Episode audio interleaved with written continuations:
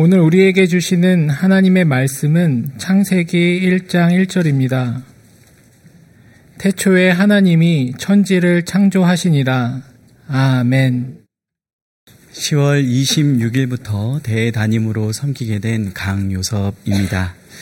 우리 교회가 계속해서 하나님께 받은 은혜와 사랑을 흘려보내는 복의 통로로 쓰임받을 수 있도록 대부서와 봉사팀을 위해 많은 기도 부탁드립니다.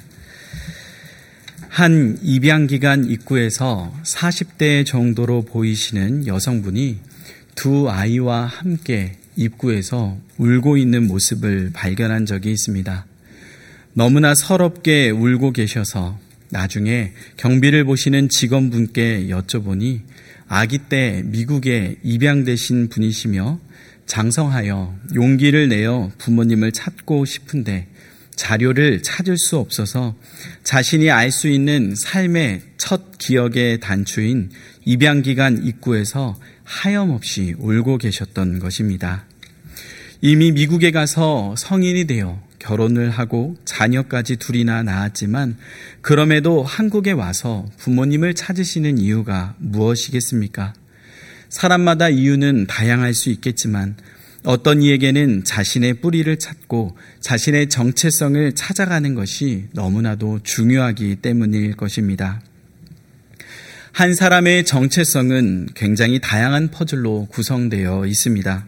내가 태어난 국가와 살아온 고장, 낳아주신 부모님과 가문, 다녔던 학교와 만났던 친구들, 신앙과 직업 등 여러 퍼즐들이 모여 한 사람의 정체성을 이룹니다. 그런데 자신의 부모님을 알 수 없었던 그 여성분은 자신의 뿌리에 가장 중요한 퍼즐 중 하나인 부모라는 퍼즐을 맞출 수 없었습니다. 퍼즐 맞추기를 해보신 분은 아시겠지만 아무리 999개의 퍼즐이 다 맞춰져 있다 할지라도 하나의 퍼즐이 맞춰지지 않은 상태에 놓이면 그 퍼즐을 볼 때마다 마음에 불편함을 가지게 됩니다. 집안 구석구석을 다 뒤져서라도 마지막 그 퍼즐을 맞출 때에야 마음의 평안함이 찾아옵니다. 40대가 된 그 여성분은 아무리 현재의 삶이 만족스럽다 할지라도 자신의 정체성의 퍼즐을 완성할 한 조각, 그 부모라는 퍼즐을 맞추기 전에는 마음의 평안함을 얻을 수 없었습니다. 그러나 그 퍼즐을 찾을 길이 없어 좌절하며 눈물만 하염없이 흘릴 수밖에 없었습니다. 그렇다면 이 여성분만 울고 있습니까? 우리는 어떠합니까? 하나님을 떠난 인류는 자기 뿌리의 정체성을 찾지 못해 울고 있습니다. 무엇인가 위대한 뿌리가 있어 스스로 자랑할 만한 것이 있을까 고민하고 있는 인류에게 돌아온 시대의 답은 아무것도 알 수 없다는 답입니다. 우주의 대폭발, 곧 빅뱅 이론에 의해 세상이 시작되었다고 이야기하지만 그 폭발이 어떻게, 왜 일어났는지에 대해 답을 할 수 없습니다. 또한 그 이전의 상황에 대하여도 인류는 모른다라고 답할 수밖에 없습니다. 그것이 우리에게 울 수밖에 없는 기억의 입구가 됩니다. 정체성의 퍼즐이 채워지지 않는 것입니다. 또한 생명의 기원에 대해서도 바닷속의 마그마로 인하여 뜨거운 물이 솟구쳐 오르는 열수구에서 생명이 출발했다라고 주장하기도 하고 다양한 생명의 기원에 대한 가설들이 많음에도 불구하고 여전히 생명의 출발이 어떻게 일어났는지에 대하여 알 수 없습니다. 한 가지 확실한 사실은 우리는 생명과 우주의 기원에 대하여 아는 것보다 모르는 것이 더 많다는 사실입니다. 일례로 DNA 구조를 발견하여 1962년 노벨상을 수상했던 프랜시스 크릭은 생명 그 자체라는 책에서 이런 말을 합니다. 생명의 시작은 거의 기적인 순간에 나타난다. 생명이 출현하기 위해서는 너무도 많은 조건들이 만족되어야 했다. 그러다 보니 그는 생명의 기원을 우연이라는 확률보다 차라리 우주에서 미생물이 외계인을 통해 지구에 보내져서 생명이 되었다는 가설을 세우기에 이릅니다. 다소 황당하게 들리실 수도 있지만 실제 노벨상까지 받은 학자가 진지하게 내어놓은 주장입니다. 이는 역설적으로 생명의 탄생이 우연히 발생하게 될 확률이 그만큼 낮다는 것을 우리에게 알려줍니다.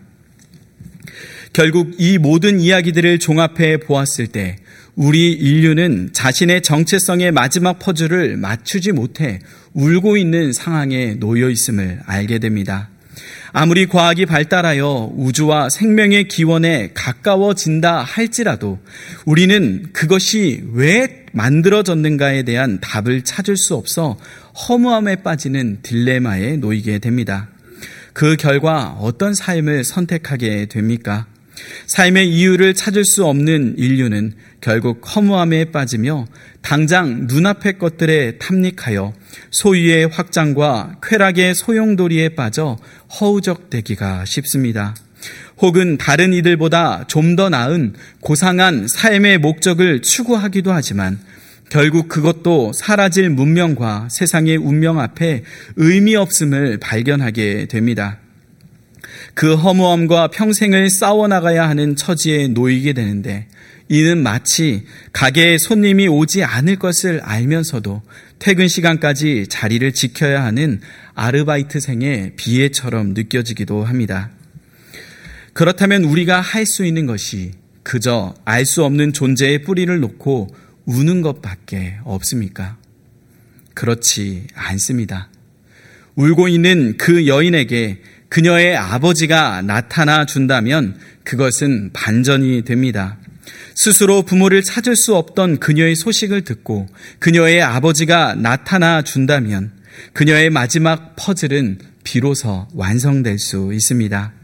아버지가 어떻게 아내를 사랑하였는지 또 얼마나 아름다운 사랑 속에 그녀를 낳게 되었는지 그녀를 잃어버려 어떻게 평생 그녀를 찾아 헤매 왔는지 그 이야기를 듣게 될 때 그녀의 정체성의 마지막 퍼즐이 완성되며 그녀의 울음이 웃음으로 변할 수 있습니다.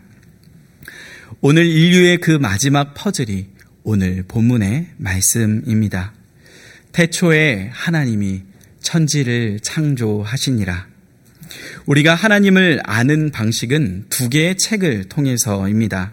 하나는 자연이라는 책이고 하나는 성경이라는 책입니다. 이를 일반 계시와 특별 계시로 부르기도 합니다. 왜 일반과 특별을 나누는 것입니까? 보통 일반적으로 해결할 수 없는 상황에 특별한 조치를 취하게 됩니다. 마찬가지로 하나님이 창조하신 자연을 보면 하나님이 어떠한 분이심을 알 수 있도록 디자인되었지만 타락한 우리는 그 자연 속에 하나님의 능력을 찾아 알 수 있을 정도의 지식을 잃어버리게 되었습니다. 우둔함에 빠진 것입니다. 그래서 하나님께서는 특별 계신 성경을 통해 자신을 드러내셨습니다. 여기 계신 분들이 저를 아는 방식에는 두 가지가 있을 수 있습니다. 제가 설교를 하지 않고 30분 동안 이 자리에 서 있는다면 많은 교우님들이 저를 관찰할 것입니다. 키는 몇 센치 정도 되고 남자인 것 같고 한국인인 것 같구나 정도를 아실 것입니다. 제 아무리 셜록 홈즈 같은 사람이라도 관찰을 통해 저를 아는 방식은 한계가 있습니다. 그런데 만약 제가 스스로 자신을 소개하면 어떤 일이 벌어집니까? 제가 고향이 어디고 어떤 어린 시절을 보냈고 지금 제 관심사가 무엇인지를 소개하기 시작한다면 관찰로 저를 아실 수 있는 양을 넘어서는 것은 5분도 채 걸리지 않을 것입니다. 또한 이 소개를 통해 저에 대한 깊은 암과 인격적인 교제까지 나아갈 수 있습니다. 그래서 자연을 보며 그것을 창조하신 하나님을 알아야 하는데 그것을 깨닫지 못하는 우둔한 인간들을 향해 하나님은 자신을 알리시고자 특별 계신 성경을 통해 우리에게 자신을 소개하신 것입니다. 그리고 그 소개의 첫 번째는 바로 창조주 하나님으로 자신을 소개하셨습니다. 자취하는 한 남성이 있었습니다. 그날 밤 회식을 하고 술에 취해 늦게 밤 집에 들어왔습니다. 다음날 아침 오후 2시가 되어서 어, 그 남자는 잠에서 깨게 되었고 식당에 나왔을 때 거실을 보며 깜짝 놀래고 말았습니다. 식탁 위에 맛있는 북어국 한 상이 차려져 있는 것입니다.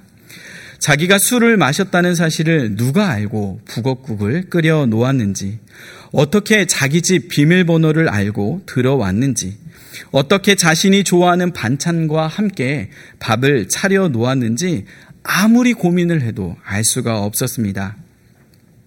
이왕 차려진 거 맛있게 먹자는 마음으로 숟가락을 떴는데 밥을 먹으면서도 가슴 한켠에 누가 이 상을 차렸을까라는 질문이 끊이지 않았습니다. 그러다 문득 밥상 옆에 적혀 있는 쪽지를 하나 발견하게 됩니다. 아들, 밥 차려놓았다. 엄마가. 이제 보니 모든 것이 이해가 되기 시작합니다. 자신이 좋아하는 반찬만 놓여 있었던 것도 자신이 술을 마신 것을 알고 있던 것도 심지어 자신의 집의 비밀번호를 알고 있었던 것도 모두 어머니였기에 가능한 것이었습니다. 우리는 우주의 창조를 하나님께 찾지 않을 때 창조의 기원을 밝히려 하면 할수록 미궁에 빠지게 됩니다. 왜냐하면 우리의 능력으로 풀 수 없는 신비의 영역에 도달하기 때문입니다. 그래서 우리에겐 반드시 하나님의 특별 계시가 필요합니다. 오늘 본문 태초에라는 단어는 ראשית라는 단어인데 앞에 시간을 나타내는 전치사 ב가 붙어서 בראשית가 사용되었습니다. 이는 시초를 의미합니다. 온 우주의 창조 시점, 우리가 흔히 말하는 만물이 존재하기 이전의 시간을 의미합니다. 만물이 존재하기 위해서는 기본적으로 세 가지 요소가 있어야 합니다. 바로 시간과 공간과 물질입니다. 그런데 하나님께서는 그 시간과 공간과 물질의 존재가 있기 전, 곧 이 땅에 물리법칙이 적용되지 않는 곳에서 이미 스스로 존재하셨음을 선포하고 있습니다. 그러므로 우리가 아무리 물리학과 우주과학의 발달로 인해 존재 기원의 비밀에 가까이 근접한다 할지라도 하나님의 존재에 대한 과학적인 접근은 불가능할 수밖에 없습니다. 왜냐하면 하나님은 우리가 살고 있는 시간, 공간, 물질의 법칙 안에 갇혀 계신 분이 아니시기 때문입니다. 이는 마치 바람을 손으로 잡으려는 시도와 같습니다. 그러므로 과학적으로 볼 때 하나님의 존재가 증명되지 않았다는 표현보다는 하나님은 시공간에 갇혀 계시지 않으시며 물질 세계에 사는 우리는 하나님의 존재를 규명할 수 있는 능력이 없다고 보는 것이 더 적절합니다. 그 다음 하나님이라는 표현은 엘로힘이라는 단어가 사용되었습니다. 엘로임은 강하다라는 의미에서 나온 말로 강하고 힘 있는 존재자를 뜻합니다. 곧 하나님의 능력을 강조할 때 쓰이는 호칭입니다. 이 엘로임은 복수로 사용되었는데 이는 히브리어에서 존경, 충만함, 큰 존재에 대한 경이로움을 표할 때 복수형을 사용하여 강조한 장엄 복수의 표현으로 볼 수 있습니다. 곧 창조주 하나님은 크고 강하신 하나님이라는 뜻이며 창조에 있어 하나님을 부를 때 엘로임을 사용한 것은 하나님께서 창조를 이루실 수 있는 능력의 하나님이심을 선포하고 있는 표현입니다. 또한 여기서 우리가 알 수 있는 성경의 기술 방식이 있습니다. 성경은 하나님의 존재를 증명하거나 설명하지 않고 이미 하나님의 존재를 전제하고 선포하고 있다는 것입니다. 이는 마치 한 사람 앞에서 자신을 소개할 때 자신의 존재를 증명하지 않고 안녕하십니까? 저는 아무개입니다. 라고 말을 하는 것과 동일한 방식입니다. 만약 모세가 이스라엘 백성들에게 하나님의 존재에 대하여 증명하려 했다면 그것은 인간의 언어의 한계에 부딪혔을 것입니다. 그러나 이스라엘 백성들은 이미 자신들의 눈 앞에서 하나님이 행하신 위대한 열 가지 재앙과 홍해와 광야길에서의 이적을 두 눈으로 똑똑히 목도했기에 하나님의 존재에 대한 증명이 따로 필요하지 않았습니다. 이미 경험한 그 존재에 대한 소개를 받아들일 준비가 된 것입니다. 이는 이스라엘 백성들만이 경험하는 것이 아닙니다. 이미 우리도 일상의 기적을 경험하며 살아가고 있습니다. 우리의 일상을 조금만 더 평범한 시선이 아닌 질문자의 시선으로 바라본다면 너무나도 경이로운 세상이라는 것을 발견하게 됩니다. 우주의 광활함과 그 신비함, 생명의 다채로운 모습과 계절의 변화, 태어나 결혼을 하여 가정을 이루는 그 신비와 두 남녀의 결혼을 통한 출산과 아이 양육의 모든 과정들은 하나하나 우리가 미처 다 알 수 없는 신비의 영역에 가깝습니다. 이미 우리는 기적과도 같은 일상 속에 살아가고 있으며 이 기적과도 같은 일상을 선물로 받았기에 나와 이 세상을 창조하신 분이 하나님이심을 자연스럽게 소개받을 자격이 있는 것입니다. 다음 천지를 이라는 표현은 에트 하사마임, 부에트 하하레츠가 사용되었습니다. 직역하면 하늘과 땅을 이라고 해석할 수 있습니다. 이는 지금 단순히 우리가 두 눈으로 바라보는 지구의 하늘과 땅만을 의미하는 것이 아닙니다. 대우주 전체를 포괄하는 개념입니다. 곧 하늘은 공간을 의미하며 땅은 물질을 의미하는 것으로 볼 수 있습니다. 현대 과학에서는 원자와 분자로 모든 존재하는 물질의 구성을 설명하고 있습니다. 쉽게 이해하면 우리가 장난감 블럭을 가지고 무언가를 만들 때에 여러 모양이 여러 모양의 블럭들이 처음에는 단일 형태로 존재하게 됩니다. 같은 모양의 블럭도 있고 다른 모양의 블럭들도 있습니다. 그러나 어떤 블럭을 어떤 방식으로 조합하느냐에 따라 다양한 모양의 다른 작품들이 나올 수 있습니다. 하나님께서 땅을 만드셨다는 것은 온 우주를 창조하실 물질, 곧 재료를 만드셨음을 의미합니다. 마지막으로 창조하시니라 라는 이 단어는 바라 라는 단어가 사용되었습니다.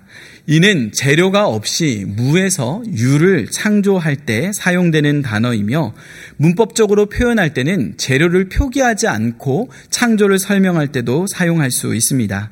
그러나 오늘 본문에서는 하나님의 무에서 유를 창조하신 것을 강조하기 위하여 특별히 선택하여 사용한 단어입니다.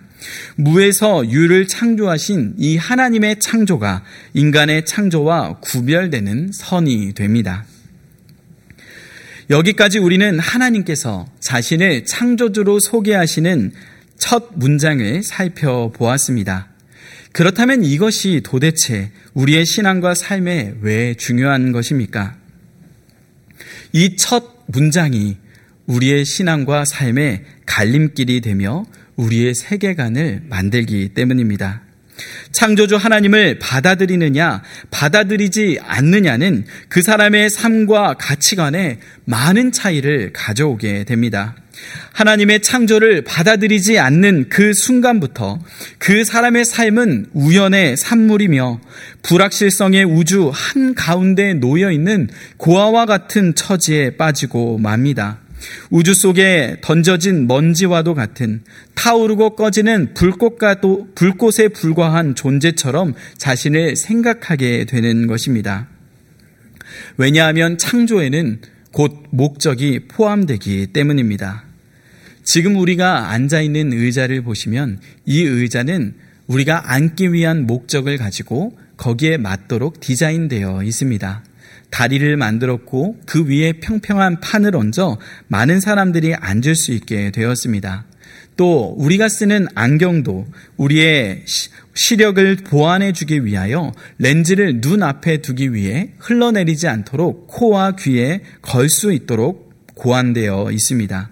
심지어 어떤 물건은 재료의 선, 그 재료의 선택도 그것을 만드는 목적에 따라 선별되기도 합니다.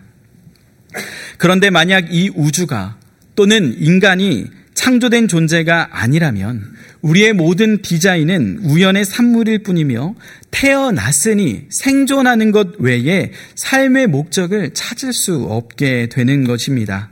그래서 마치 자기 정체성의 뿌리를 찾지 못해 입양기관 입구에서 눈물을 흘려 했던 그 여성분처럼 그 허무함 앞에 주저앉아 울게 되는 것입니다.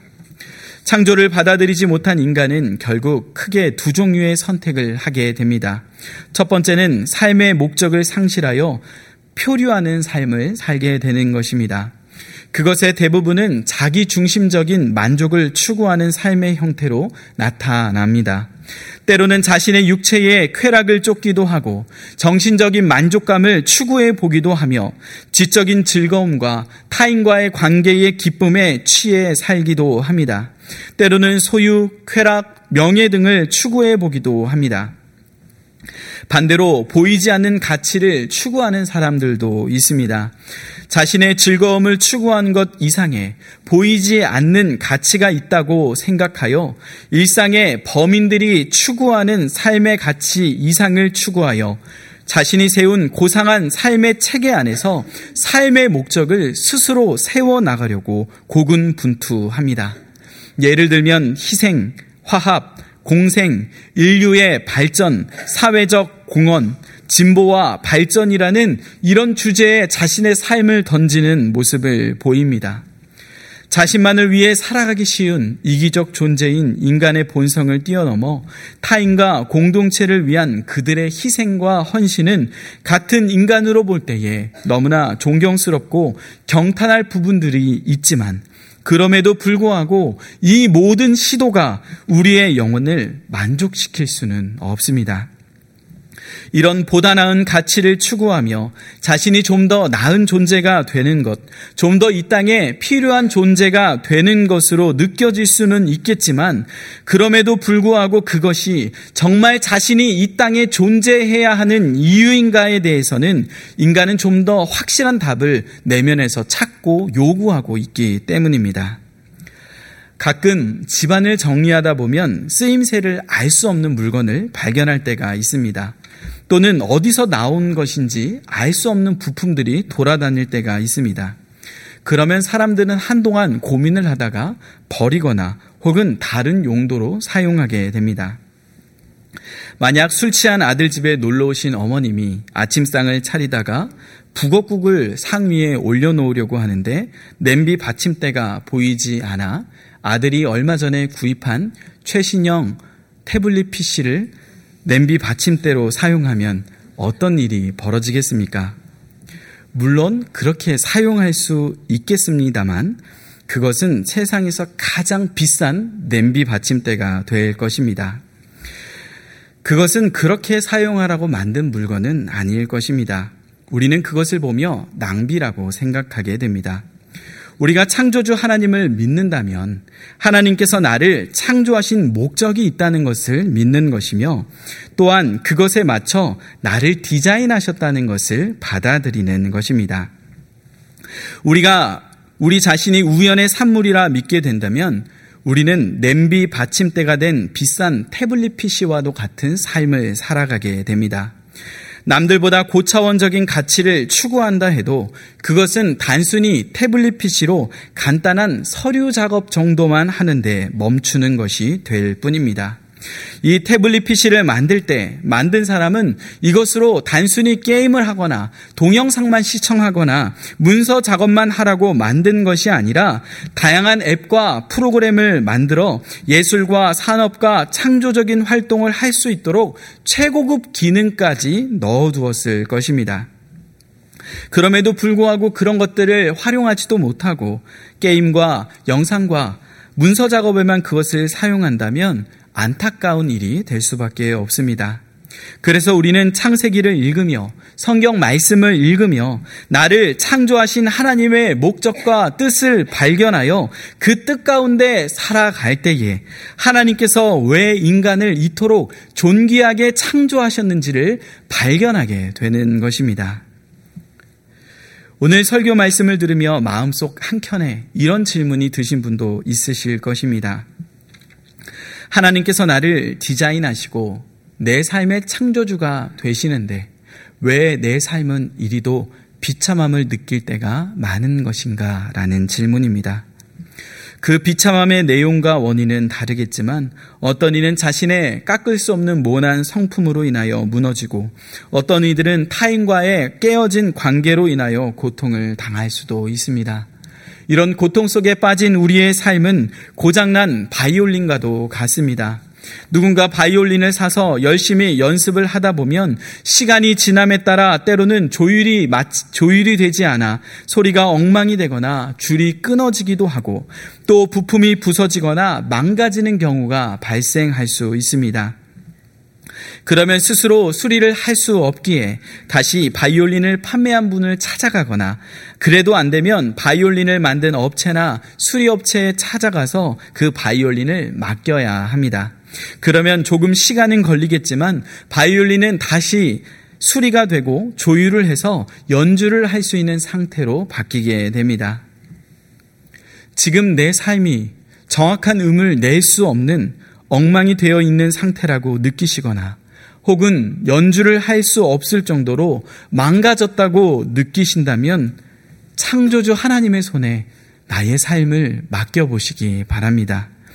겉으로는 멀쩡한 바이올린 같이 보이지만 소리를 켜면 아무런 음정 박자가 맞지 않는 지경에 이르렀다면 말씀의 소리에 내 삶을 천천히 시간이 걸리지만 조율할 수 있게 달라고 하나님께 기도해 보시기 바랍니다. 소리굽새라는 것이 있습니다. U자 모양의 손잡이가 달린 물건입니다. 이를 울리면 일정한 소리의 음을 내게 됩니다. 내 삶의 악기가 바른 소리를 내지 못한다고 느낄 때 바로 하나님의 말씀이 우리의 삶에 이 소리굽새가 될 수 있습니다. 소리굽새를 기준으로 한 현, 한 현, 음을 맞추다 보면 결국 다시금 아름다운 음악을 연주할 수 있는 상태에 도달할 수 있습니다. 그러므로 지금 내 삶에 많은 고통과 어려움을 겪고 계시다면 창조주 하나님의 손에 우리의 삶의 바이올린을 맡겨보시길 바랍니다. 하나님께서 나를 고치시도록 하나님께서 나를 싸매시도록 하나님께서 그분의 말씀으로 나를 마음껏 조율하실 수 있도록 나의 삶을 드릴 때에 우리의 삶은 다시금 하나님의 뜻대로 아름다운 삶의 선율을 연주할 수 있는 바이올린이 될 것입니다.